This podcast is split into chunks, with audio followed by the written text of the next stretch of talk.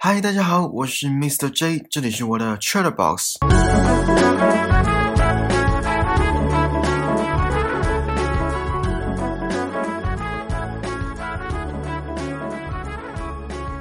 你们上一次欣赏通勤的沿路风景是哪时候？可能是工作的第一天，或是莫名其妙特别早起的某一天，还是根本没有欣赏过，光跟时间赛跑都来不及了。我再问一个，你们上次坐下来好好的跟心爱的家人还有朋友聊天是什么时候？上礼拜、上个月，还是久到不记得了？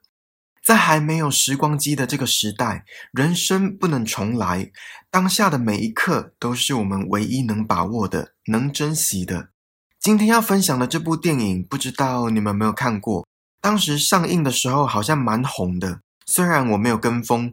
然后等到几年后的今天，我听到某人的推荐，才决定花个2个小时的时间来看看这部电影。一开始我看到中文片名，我以为就是一部再普通不过的爱情片，没什么稀奇的。可是看到原文，马上改观，觉得没那么单纯。这部电影是 About Time， 真爱每一天。还没看的听众，我要爆雷了，所以趁现在还来得及，可以先按暂停，然后把这部电影看完再回来。好，我要继续说下去了。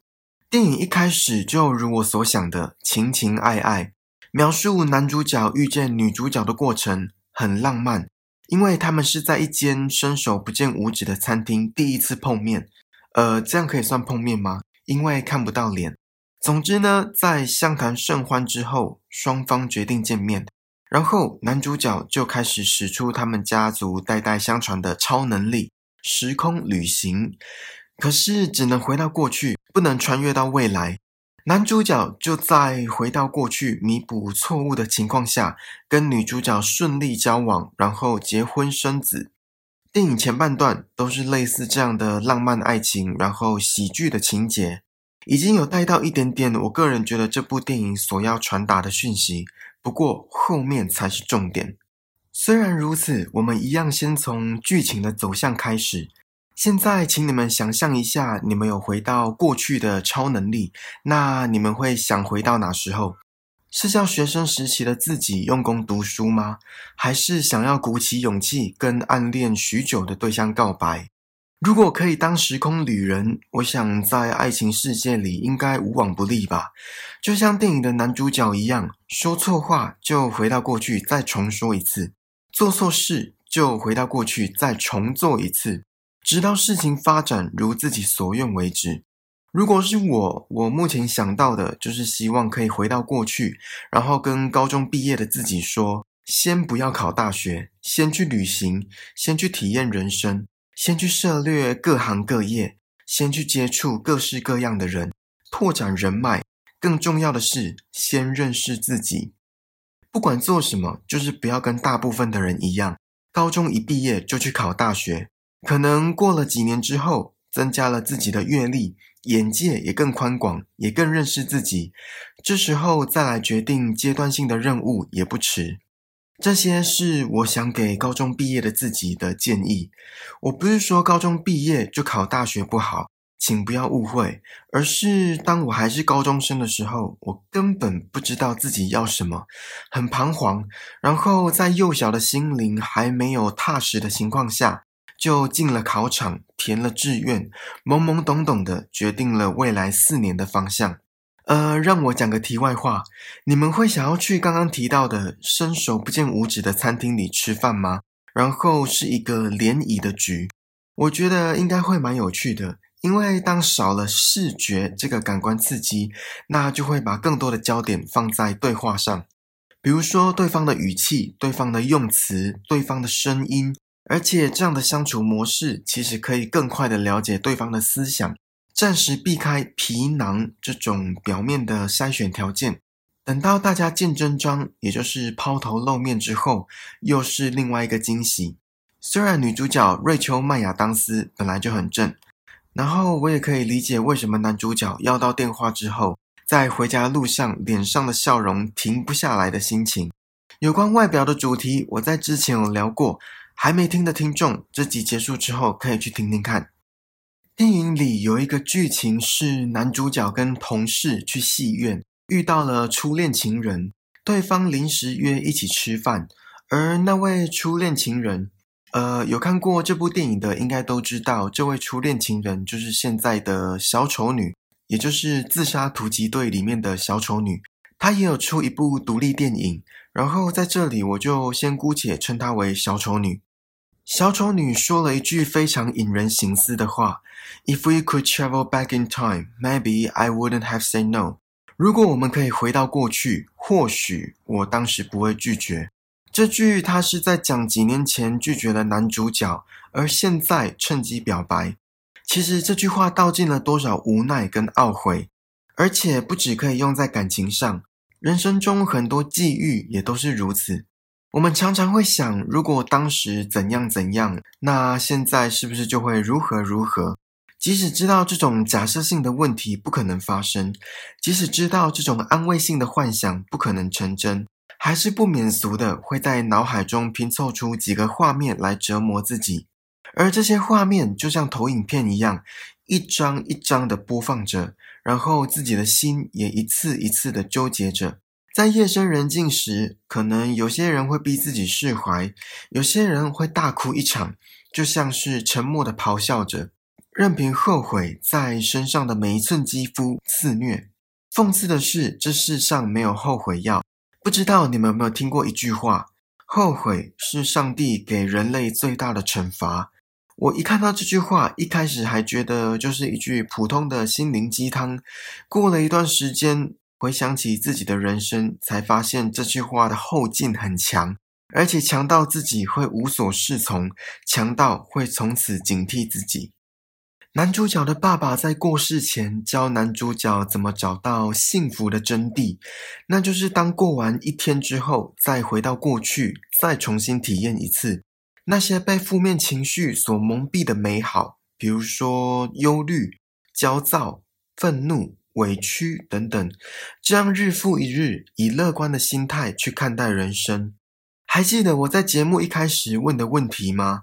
你们上一次欣赏通勤的沿路风景是哪时候？上次坐下来好好的跟心爱的家人还有朋友聊天是什么时候？我们常常因为生活带来的压力而忽略了本来应该注重的一些美好。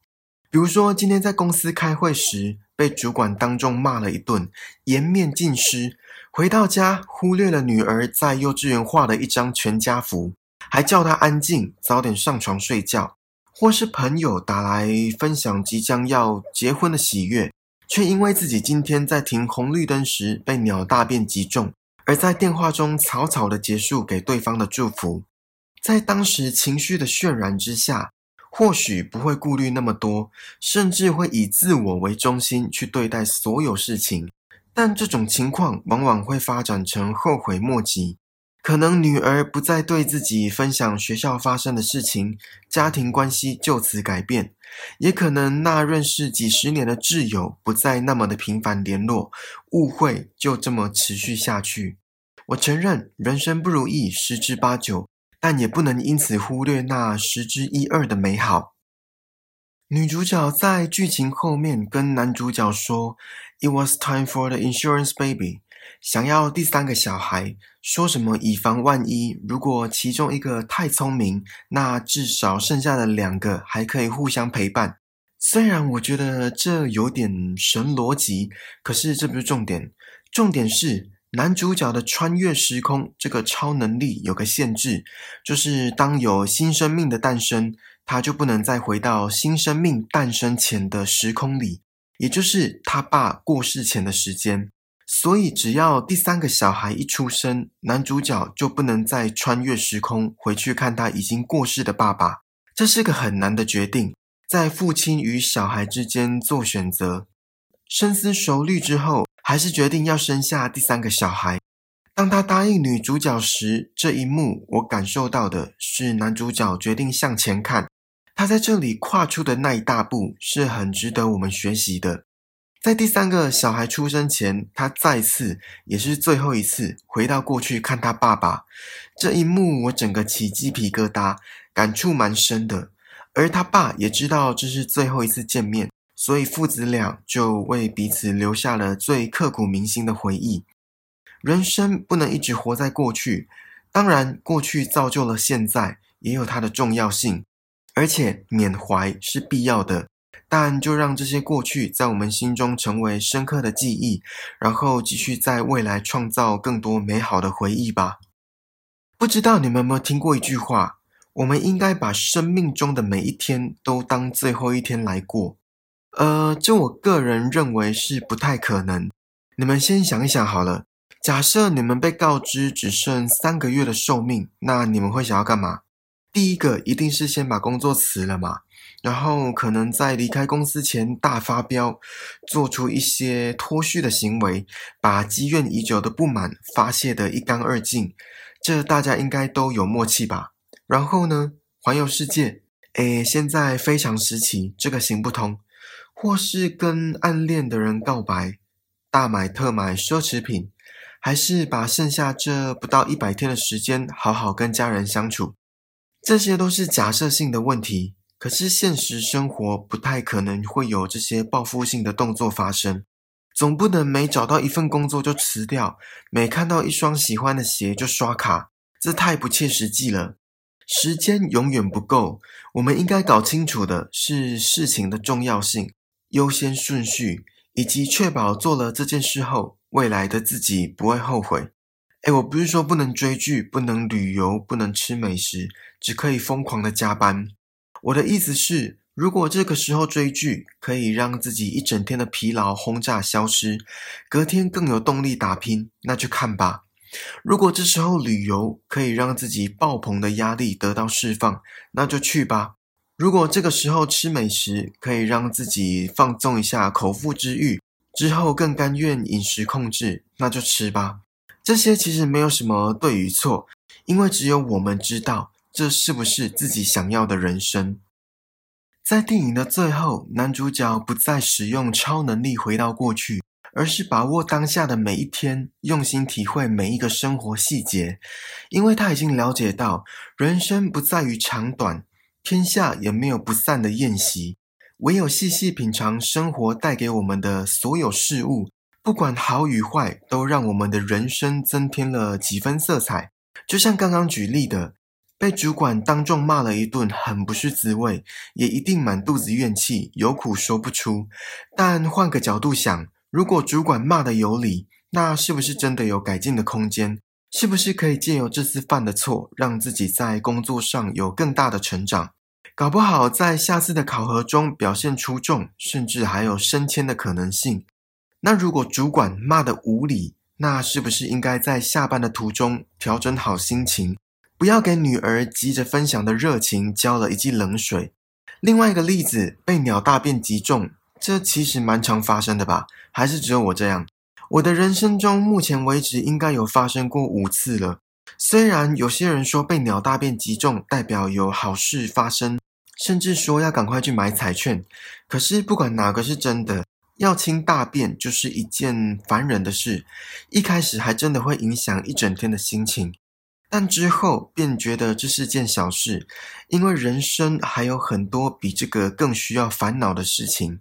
我们的现实生活不能重来，每一天、每一分、每一秒都是最珍贵而且最独一无二的。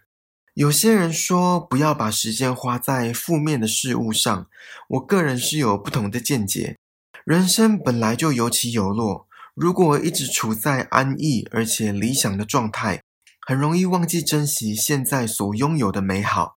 我们应该坦然面对生活中的酸甜苦辣，